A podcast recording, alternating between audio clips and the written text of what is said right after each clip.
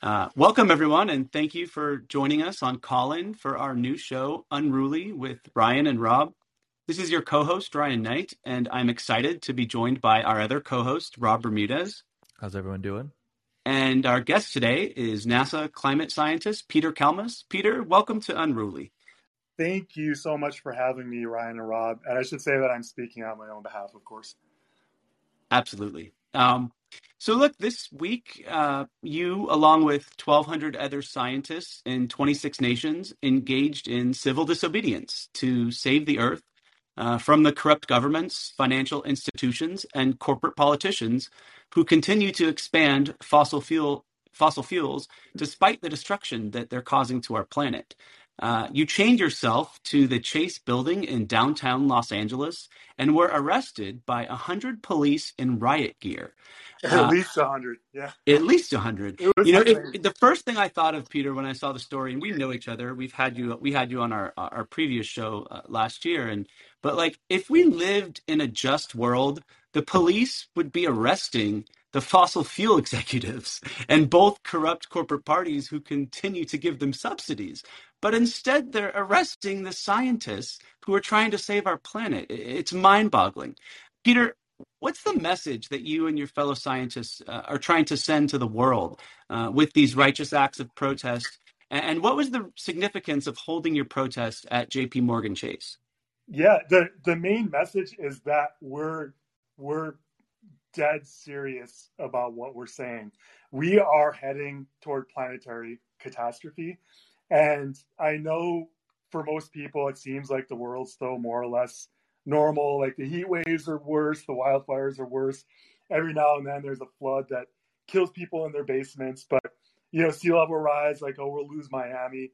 Um, it is, this is just the tiniest beginning of what we're going to start to experience over the next few years. And as the years tick by, if we keep burning fossil fuels the way we are now and keep expanding the fossil fuel industry, when we need to be ramping it down and ending it as quickly as we can. No one, no, we all realize we can't end it overnight, but I really think we should be thinking in terms of ending it in terms of years as opposed to decades. That's how serious uh, I believe the climate emergency really is, and more and more climate scientists. It's it, it's hard even for scientists to take the facts, to take these graphs, to take the projections from that were you know for what's going to happen to the future, and to translate that into real emotions, into a real acceptance of what that means and how we should act. It's hard even for climate scientists because you know there's the social norms around us that like oh it's normal to burn fossil fuels it's normal to jump on an airplane and you know uh, fly across the ocean for a couple of days like those norms are so strong they affect climate scientists too and it's just weird because the science says like yeah the way we're living right now the way society is heading we're going towards a cliff of death and destruction which is almost unimaginable and we can talk about hundreds of millions of migrants coming up from the global south but really i think the bottom line is loss of ecosystems around the world, ecosystems that we depend on. We're part of the web of life, and really collapse of human civilization and potentially the deaths of billions of people. Now, I personally believe this could still be avoided. Uh, and the thing that really, really terrifies me is that despite the IPCC Working Group 3 coming out, and despite UN Secretary General Antonio Guterres basically saying straight up we're heading towards collapse. We have to change, right? There's some amazing quotes from him on, on Monday. Um, he call, he basically called the activists that are engaging in civil disobedience heroes, and he said the real harmful radicals, the ones we should be watching out for, just like you said, are the fossil fuel executives and the world leaders that aren't acting like that coming from the UN Secretary General. So we are not exaggerating at all. It's just um, society hasn't realized how bad it is yet because there's this kind of lag, right? We burn fossil fuels now that locks in hot, hotter temperatures, and then the climate impacts take some time to catch up with us, right? So it can still seem relatively normal, even though we're on this catastrophic trajectory. And the second big problem is the media just isn't reporting it. So a couple of days ago, uh, the Tuesday after the IPCC Working Group 3 report came out, the LA Times, it was just incredible to me. It said like world scientists uh, say um, we're heading towards an unlivable future, like we're we're about to lose the Earth, right? You would think that that would be the top front uh, front page headline. It was this tiny little box. It said World A3, and it was a little tiny box in the bottom right hand uh, corner of the LA Times. I was just astounded by that. So, Peter, I have a question for you. I think we people who have rational minds can see that this is something that needs to be dealt with. Where do you think the balance lies between innovation and consumption? Because I, I feel like there's a lot of people, especially in California, that are driving Teslas and they say, well, you know, that's that's we're just going to buy ourselves luxury vehicles and that'll fix the climate catastrophe. How how important is adjusting the way we consume products, adjusting the way, um, like you said, unnecessarily flying for a day or two just to, to cross large swaths of land. What percentage would you say should we focus on altering our consumption methods versus trying to innovate ways of either carbon capture technology or, or something to increase efficiency in the energy sector? It's fascinating. The Working Group 3 report actually spelled out some of that stuff with numbers. Um, but so you everyone should read that report and try to understand it. I read through like an early version of it once. I have to read through the finalized version again. Um, I haven't had a chance to. I, I want to do a, a, thread on Twitter and sort of just like go over the the sort of facts and uh, sort of statements that I find super interesting because I was when I read it the first time through, I was rapt. But anyway, I think it's incredibly dangerous to have this attitude that you know, electric cars are basically enough. Um, I also think it's incredibly dangerous to have any faith whatsoever in um, carbon uh, direct air capture technologies. Um, these technologies don't exist at scale yet, and they may never exist at scale. They're fundamentally different from a technology like solar panels. So, solar panels, it doesn't take energy to run them. You put a solar panel up, and it produces energy for you from the sun. Um, carbon capture, direct air capture technology, it takes a tremendous amount of energy to run, which means it's always going to be tremendously expensive to try to scale it up. No matter how good the technology gets, there's a certain limit. You're always going to need a certain amount of energy to run that stuff. You're essentially the reason we burn fossil fuels is because it releases a tremendous amount of energy that's been stored up in those fossil fuels, which are basically old plants which were photosynthesizing millions of years ago, right? And then so it's basically stored up solar energy from plants. But you burn that stuff, it releases a tremendous amount of energy. It's literally powered our entire global economy for like the last 200 years, right? So that's why we burn it. It's um, that's why we we kind of turn a blind eye to like the 8 million people per year who die just from the air pollution, let alone the climate breakdown that it's causing. So to run that process in reverse by doing direct air capture takes a tremendous amount of energy. So that was one of the worst parts of this working group three report. For some reason, the IPCC, you know, especially the working group three, they, they've got this really tough job, basically, right, where they, they they're they're looking at the end of the world essentially, and they're trying to build this bridge to world leaders and policymakers and to the politically feasible. And so they that that's such an you know and they it's really hard for them to just say we have to end the fossil fuel industry in a few years. We like straight up that's what we need to do. So they kind of grasp at the straw of direct air capture and it's still to some extent in the working group 3 report though i think it's been somewhat reduced from like past reports. In my mind like it would be fantastic if it happened but it's incredibly foolish to bet the entire planet um, it's, it's a risk that you would not take in any other sector of your life. No corporation would take that kind of risk. And because we don't, it's like vaporware. We don't know if we can do it. And yet we're betting the entire planet on it. It's, it's crazy. So as far as planes go, I, I want to be really clear. You know, I've, um, uh, 10 years ago or so, I kind of had this theory of change where I was like, well, you know, there, there isn't much of a climate movement. Remember, this is 10 years ago. So there's, there is a climate movement now, but back then there was nothing, hardly anything. So I'm like, well, maybe if I, and, and I didn't like burning fossil fuels because I knew directly, it was, knew the linkages between burning it, global heating, and, you know, my kid's future. So it felt disgusting to me to burn this stuff. So I mean, I'll try to ramp it down. And maybe if I ramp, ramp it down, other people will like inspire other people to do that too. And I didn't know like what fraction of people would kind of like be interested in that. So it was an experiment that I was doing. Results of that experiment have come back, and it's a really depressingly small number of people that would ever consider like voluntarily ramping down their own emissions. So it's kind of a non-starter. So I don't expect to solve this whatsoever by people voluntarily changing things. But even people who fly a lot, I would like them to start asking, you know, tweeting to to to start a movement for like basically reducing and eventually eliminating commercial aviation. That's how much of an emergency I think this is. The last thing I'll say in response to your question is that we're at the point right now where we're already experiencing deadly climate impacts. Um, every additional ton of CO2 that's emitted into the atmosphere, every gallon of gas that's burned, literally makes climate breakdown worse.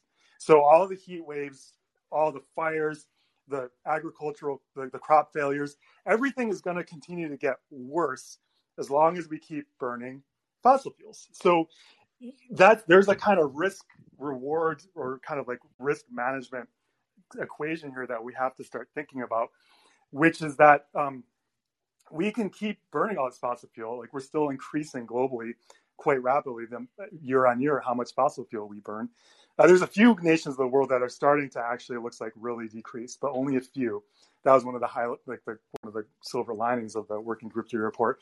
But um, you know, I that, I think we need to switch now into a climate emergency mode to actually save lives, which might mean ramping things down faster than we expected because it's a life or death situation, right? So if we keep flying, for example, and we keep having frequent flyer programs and whatnot, that's a clear signal that society is not taking this emergency seriously, right? They're saying, well, hmm, climate breakdown, livable planet on one hand versus being able to fly on the other hand.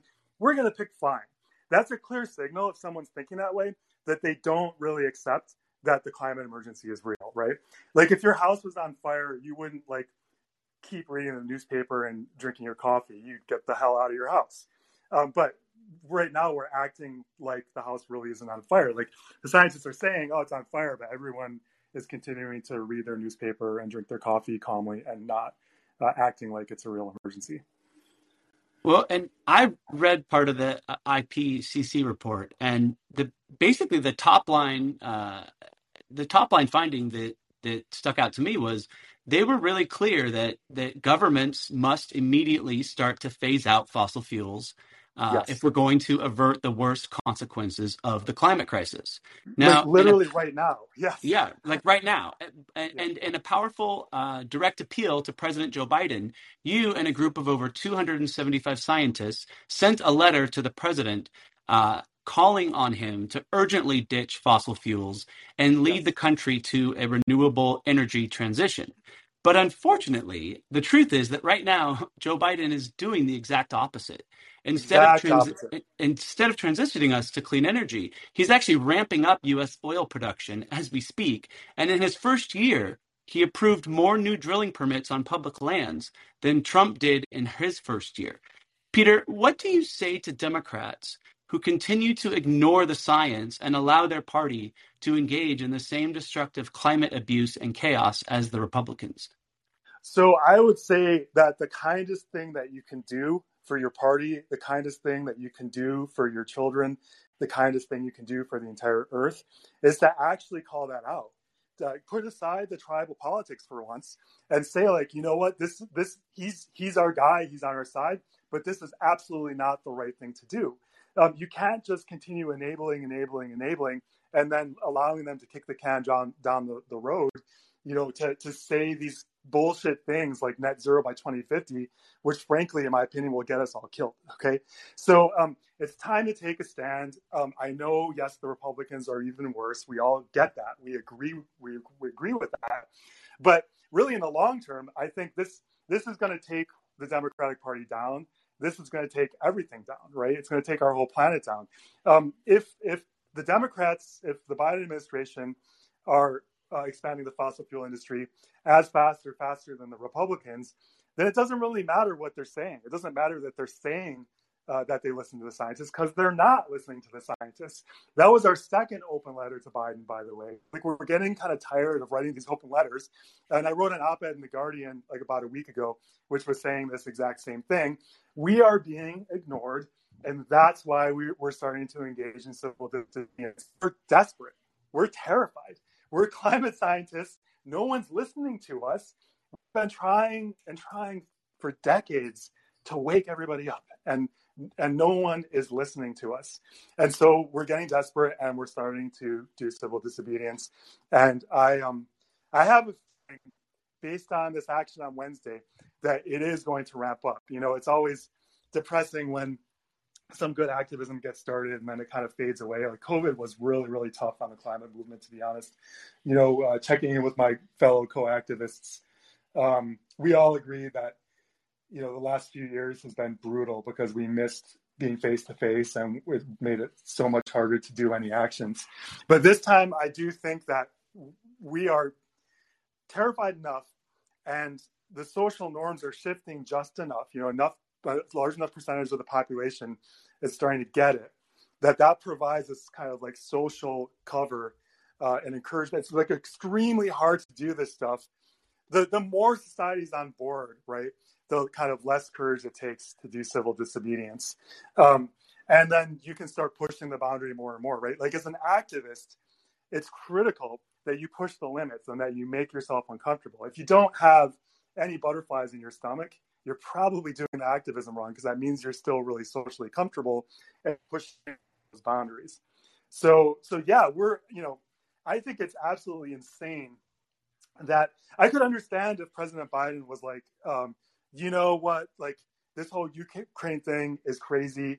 Putin's being total asshole, and um, we need to use the the national reserves. We're going to have to ramp up fossil fuels a little bit in the short term but we're going to do that within a framework of rapidly, rapidly ramping down fossil fuels. Here's my roadmap for doing that, that year over year. Here's what we're going to do.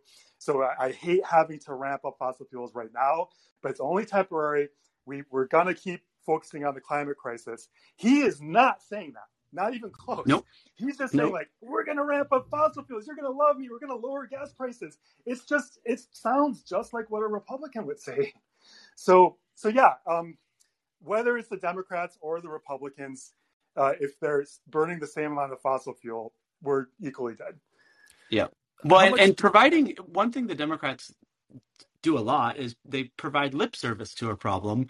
Um, you know, a few years ago, I finally woke up and realized like providing lip service to to these systemic problems isn't actually solving the problems. You know, you, you can no. get on stage and say climate change is real, you know, to pander for votes. But if then when you have power uh, and you lack the courage to actually stand up to the fossil fuel industry and, and start to transition us away from these deadly fossil fuels and, and, towards renewable energy, if you lack that courage, then to me you're no different than the Republicans, and in some ways you're sneakier because you say you, you say climate change is real, but then you get into power and you're governing just like Republicans do for for the fossil fuel industry. So it gets very frustrating to, to the people I think who are putting themselves out there and taking these these courageous steps of activ- activism like you did this week. You know, risking uh, getting arrested.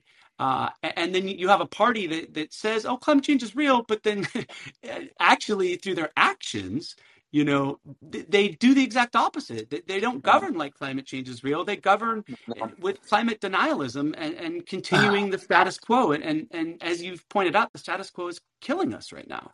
So um, it, it, breaks my heart. You know i was a um I, I don't say this that much but i think um you know uh, this this crowd's a good crowd say it too i i've been crying inside ever since uh, Bernie Sanders was defeated in the primaries.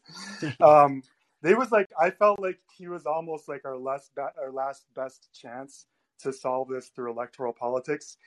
Um, you know, I it's just a fact. You know, I was really concerned about uh, Joe Biden because he's been a booster for the fossil fuel industry and uh, basically a member of the fossil fuel industry, yep. benefiting from them financially for such a long, long time. Like his family's got deep ties there.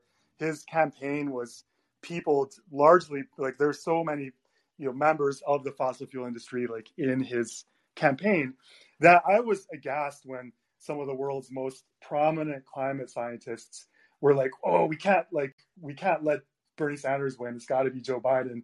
Sunrise gave Joe Biden a D for for a, you know, a report card for climate, which I thought was ex- scientists were like they couldn't believe they, they're like he should you know basically have an A, which was crazy because Bernie Sanders' is um, climate plan was literally 10 times bigger and 10 times more ambitious than Joe Biden's. And I'm, I'm pretty sure that, you know, Bernie might, he, he might equally feel the pressure right now, but I am 100% sure that he would be using the bully pulpit day in and day out up to the perils.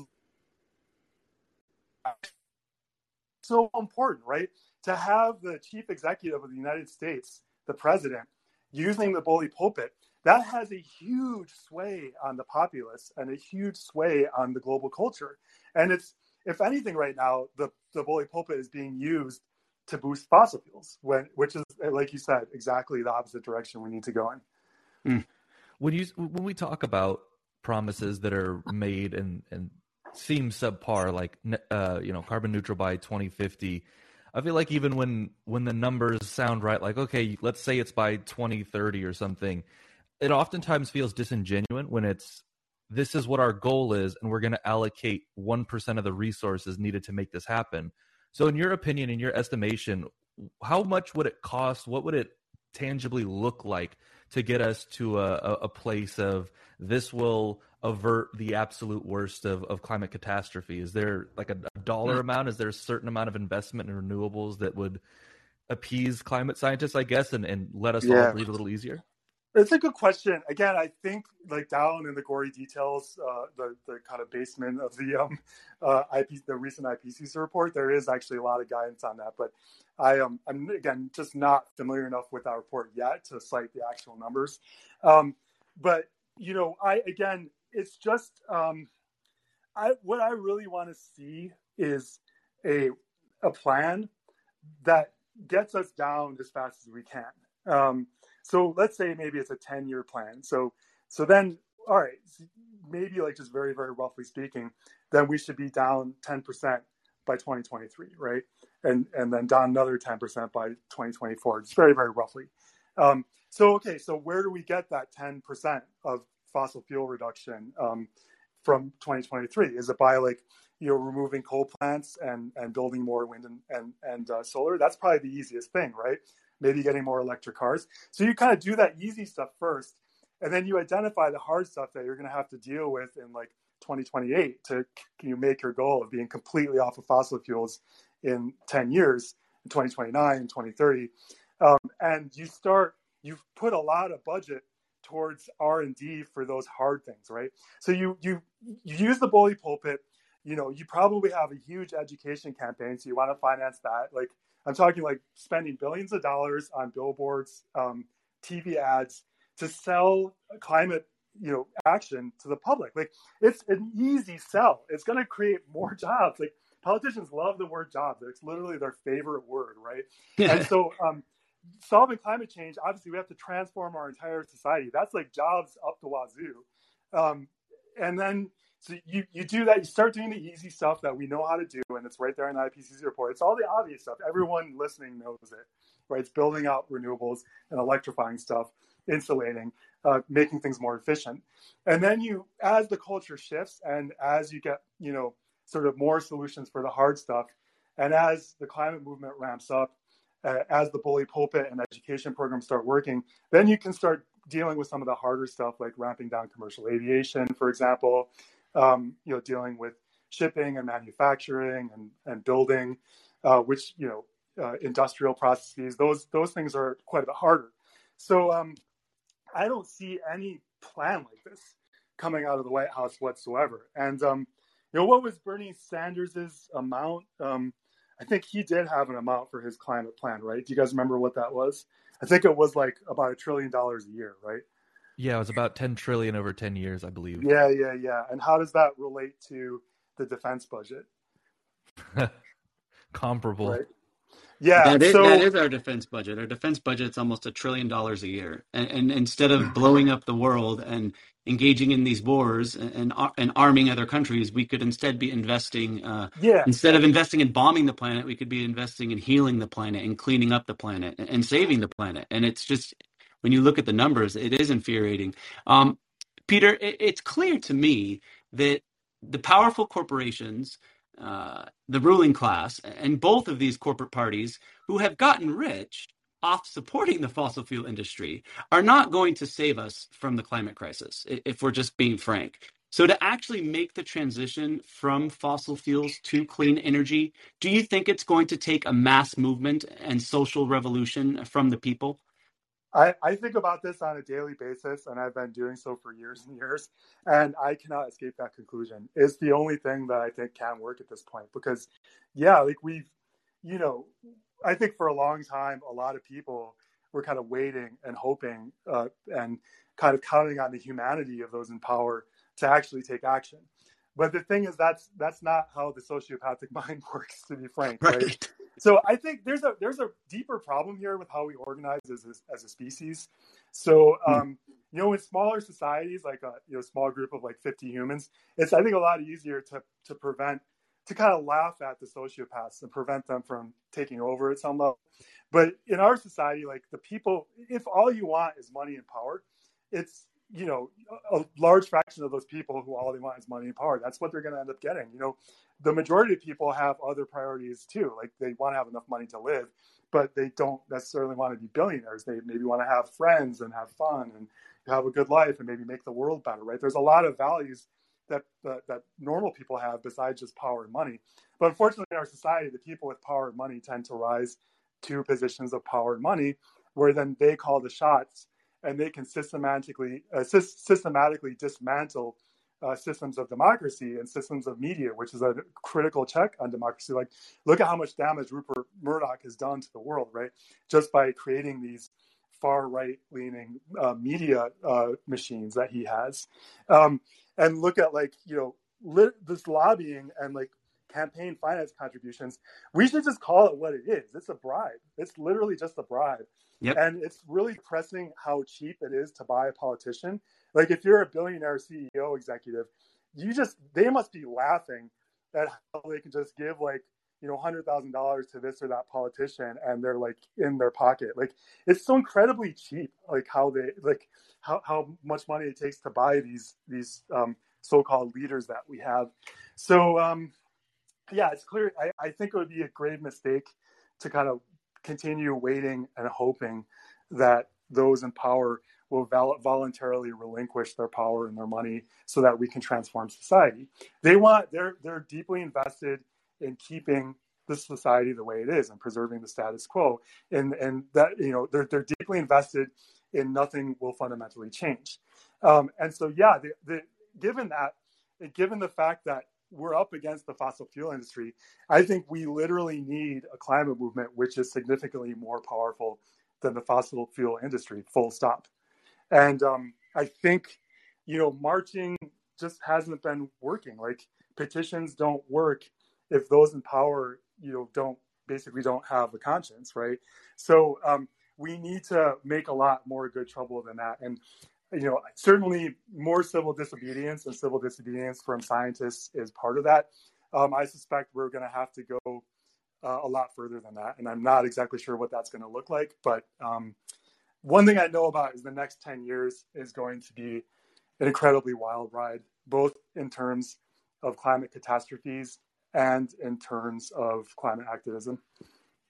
Would you say the importance of, of affecting the, the stopping of climate change, it has to be collective on a global level, not just what yeah. is the U.S. doing. I know we have higher rates of emissions, but what are your thoughts on like how, how much would society really need to change to kind of say, look, these wars cost a bunch of money, but they also are polluting? Think of how much money is being, or how much oil is being burned to transport bombs, to transport tanks, to make those tanks move. So, could you, like, I guess what I'm asking is, it, will it get to a point where the, the climate emergency is so bad that we might finally see world leaders come together and say, look, we're suspending all wars, all petty beefs. We're focusing all our time and money and energy on putting the best minds together and trying to stop this.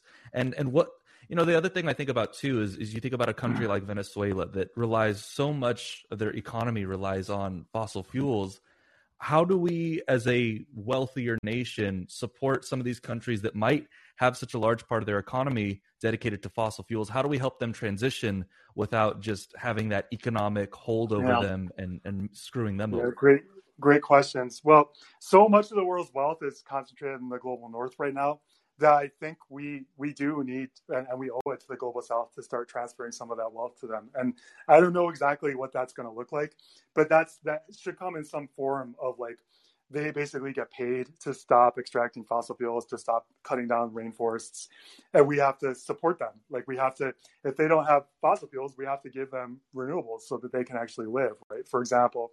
So I think, yeah, that probably the climate justice aspect, uh, international between nations, has to be uh, somehow um, kind of reparations and substitutions coming from the global north into the global south that are designed to um, to help the global south kind of leapfrog over the resource intensive and energy and fossil fuel intensive sort of history that the global north has engaged in.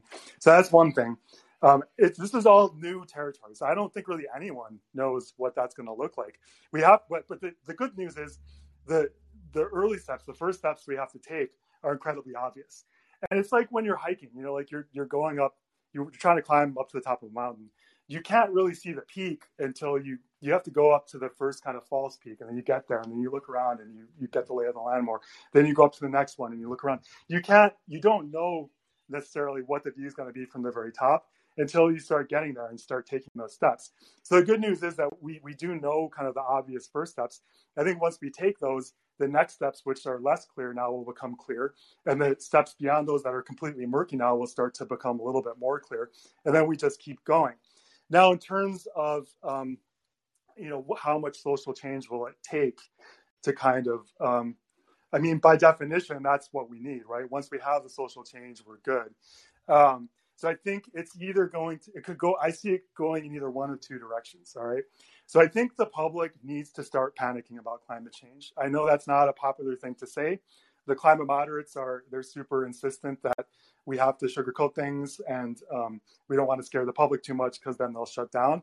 I completely disagree. I think that, you know, climate Twitter is aware of, at least some fraction of climate Twitter is aware of how serious the problem is. But I think climate Twitter is like, like one one thousandth of one percent of of like everyone on the planet, right? So I think that the general public doesn't fully understand just what an emergency this is, which is why you know one of the roles for the scientists is to start engaging in civil disobedience because it's kind of symbolic, right? It wakes up the public, like, oh my God, the climate scientists are willing to get arrested. That means they they really do think this is serious. Um, so hmm. um, I think it, it could go one or two directions, right? The the general public starts to panic enough that even despite the corruption, climate candidates start winning elections up to the national level in countries all around the world. All right. And then once you have people that genuinely get how serious this is, down to their bones, they are incorruptible in terms of climate, right? Um, and then they would be able to start steering the ship in the right direction. So, so that's one way it could go. You know, the public starts to wake up, they start to pass, start, you know, the even conservative voters start to panic about climate change because it's so obvious, right? So that's and that's that's second. The second thing to say about that, that's why the media role is so crucial, right? So as long as Rupert Murdoch is brainwashing conservatives, you, you know, conservatives aren't all necessarily evil people, but when they're brainwashed by Rupert Murdoch, it's like incredibly destructive, right? I can imagine people who are fiscally conservative but who still want like better life for the working class and who still want um, you know action on climate change. It's pretty easy to imagine that, but only if you defuse this toxic media that's like a huge part of the problem, taking us to destruction. So that, so that's one path, right? We uh, uh, to realize the truth of just how uh, incredibly terrifying and irreversible climate breakdown is, and they're like, "Wow, we got to make this a top priority." climate candidates start winning elections all over the world. Um, they start collaborating internationally. There's fossil fuel non-proliferation treaties. There's clear roadmaps that are reviewed and at an international, an international level. Goals are met, and the 2025 goals are met, and we're getting that 10% or maybe more reduction per year. The path that it can go, though, is a very, very dystopian path, where instead of the world leaders kind of starting to collaborate on climate, and putting their petty beefs on hold, where instead uh, fear takes over, clamoring at the borders in, in the millions or the tens of millions or the hundreds of millions, and everyone gets really afraid. authoritarians rise into power, you have dictators that, you know, um, make Putin look like a saint, right? Or something like that. And and things just get worse and worse. You start getting wars over water. You, you know, look look at India and Pakistan. Uh, maybe maybe nuclear weapons are used. So that's the other direction I think things could go into a dystopian, hot, like hellish uh, uh, um, world of climate warfare. So I really, really hope um, that it's the first. Uh, and I think that the climate activists are absolutely key. And that one of the, the darkest parts of our society right now is this movement uh, from Republicans to mainly to, um, to, to paint climate activists as terrorists and to increase punitive measures and to try to clamp down on all forms of climate activism. When we, the world, the planet, the earth desperately needs climate activists right now more than almost anything. Climate activists are nature, they are the earth protecting itself. It's as simple as that. What kind of an insane society wouldn't want those people protecting the planet that gives us all life? Do we have? Uh, do any of our listeners have a question? Uh... Let's see. No one's lined up. I should probably. I, I, need to go real soon, so maybe just take one. Yes. Uh, do we have a listener that wants to get in the queue and ask uh, Peter a question? Jason, come on in. All right. Yeah, sorry I can't spend more time with you guys. No, no, no this has been good. great. This is this is forty five minutes is is perfect. Is Jason in the queue right now? No, I was just hoping that oh, okay. he would he would I don't even know if Jason knows how to get in the queue, but I see Jason down there, and I would. I thought maybe he wanted yeah, to. He was. I, I would like to do more Q and A stuff too. By the way, so I'm glad that we have the chance to at least do one question. I know I like. I tend to talk. There we go. Time, so. I invite. Jason, do you want to unmute yourself and ask a question or, or provide or? Hey, yeah. Um, first of all, hey, Jason. Yeah, can you hear me? Yeah, we yeah, can hear you.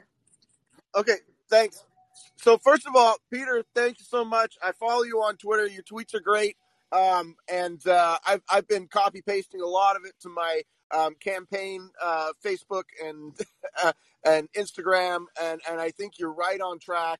Um, and I even made a tweet a couple of days ago that when I ran in 2020, I was M for A first, um, and climate just like a little bit behind. But I think right now there's no doubt. There's no doubt with the IPCC reports that climate is is the number one issue.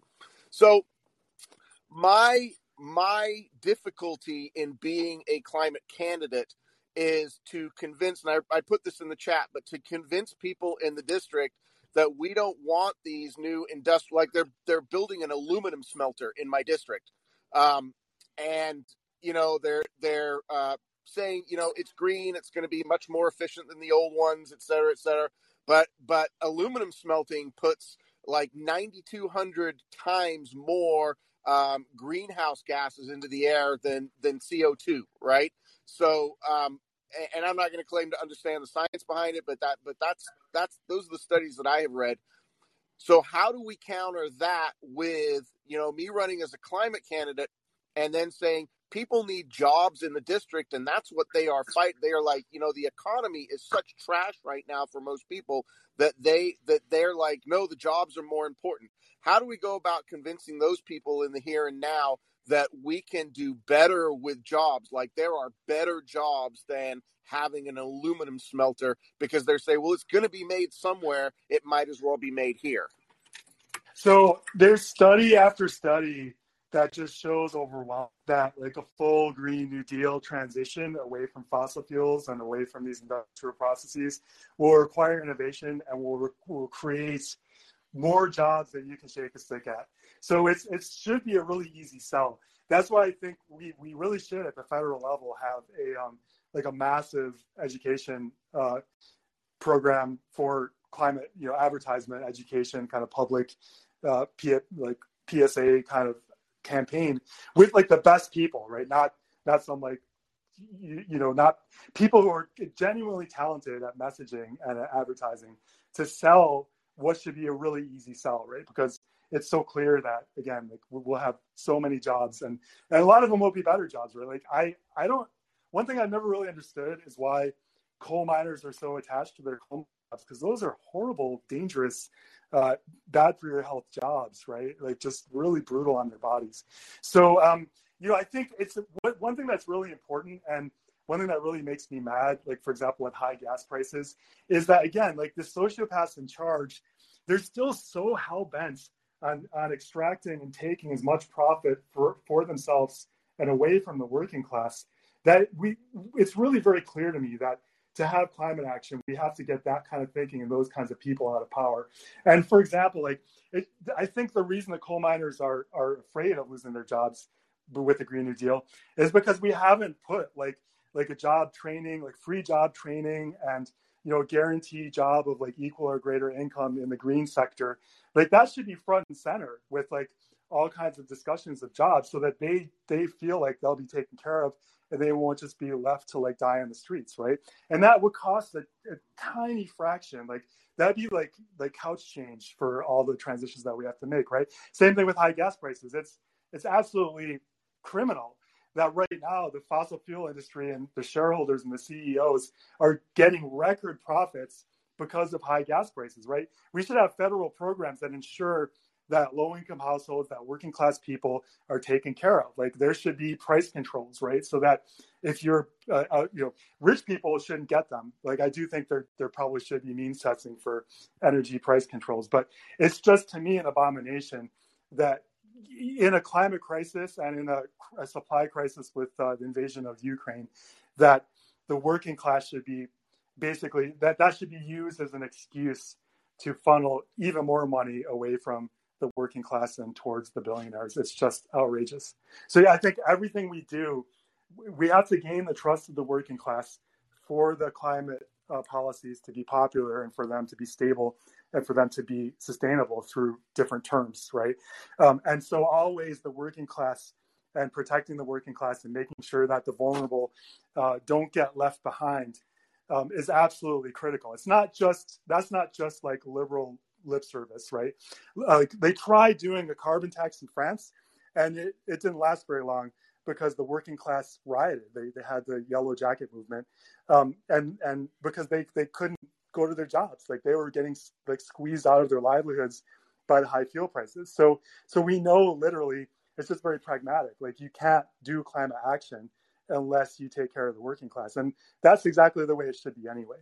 So you, I think I need to go now, but that was a really fun conversation. We can do it again sometime. Yes, Peter. Peter, thank you so much uh, for for taking the time with us. And, and where can people get uh, more information about uh, this the the scientist rebellion and and just your guys' latest uh, hmm. organizing efforts uh, for the climate movement yeah so yeah i'm not a leader of scientist rebellion i'm just a, like a really um, a eager supporter of them. They have a website. I think it's just scientistrebellion.org but you can just google it. And they have a, uh, twitter account where they post the latest information. So i think that's scientist rebel rebel one. Um, but they're really it's really easy to find them. And yeah, I hope that I, I really feel like this this kind of loose uh, organization of I guess you could call them extremely concerned scientists. Uh, I think it has the potential to really move the needle. But I think there should be, you know, historian rebellion too, and um, you know, psychologist rebellion. I think uh, it's there's something kind of nice about having it be scientists, right? Um, instead of to focus it makes it kind of more powerful, right? But I, would like to see. I think every trade should have their own climate rebellion. Well, Peter, thank you very much, and and we'll talk to you soon. Okay, bye, guys. And thanks for joining us on another episode of Unruly, everyone. And we'll see you next week.